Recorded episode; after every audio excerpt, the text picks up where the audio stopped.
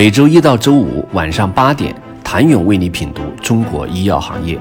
五分钟尽览中国医药风云。喜马拉雅的听众朋友们，你们好，我是医药经理人、出品人谭勇。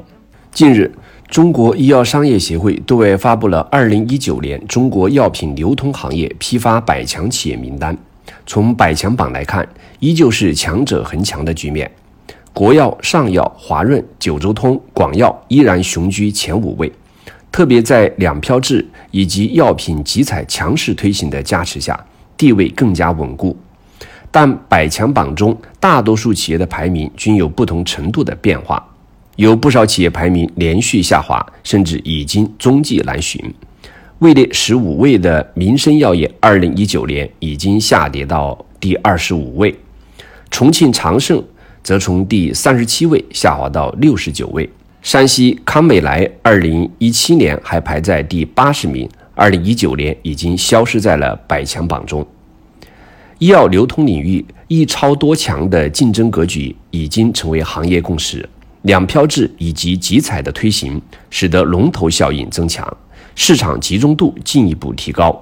流通企业。要能够接住国家主导的带量采购大单，在资金能力、目标医院覆盖率、配送时间及配送点位，必须具备相应的实力。基于此，生产企业大多会选择区域龙头、全国性龙头进行配送。例如，上海市要求落实“四加七”城市药品集采，要求遵循一个中标品种仅委托一家药品配送企业负责配送的原则。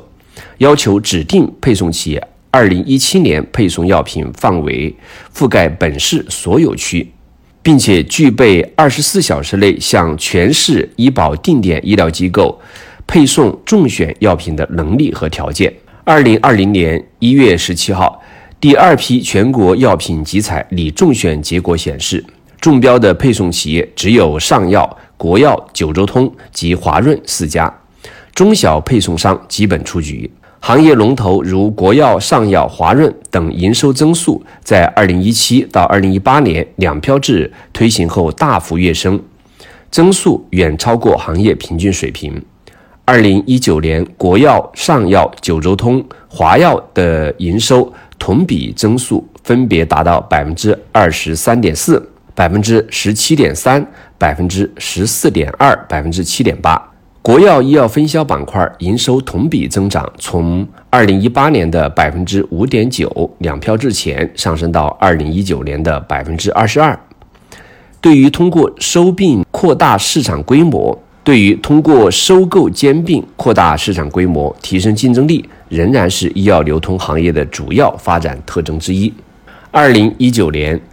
国药先后收购了安徽医药集团股份有限公司和贵州。易通医药股份有限公司两家医药分销企业，今年七月，又以十八点六亿元收购了拥有一千五百零七家门店的成大方圆的全部股权。华润则已经完成了四川、江苏等省份若干地市级流通公司的股权收购。上药这几年除了并购康德乐中国，成为中国最大的医药进口总代理商和分销商之外，为了提升在西南地区的影响力。二零一九年收购了四川国家医药的控股权，来延伸网络布局，进一步巩固全国商业布局的优势。另外，值得关注的是重药，该公司正在通过一系列的收购，期待成为全球性医药商业五强企业之一。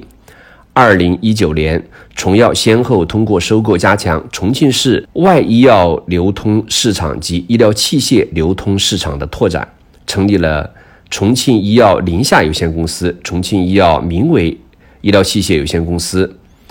重药控股大连公司、重药控股海南公司。近日，重药又计划拟以不超过十四点八九亿元收购天津天士力医药营销公司。据悉，这是重药控股成立以来最大规模的一次并购。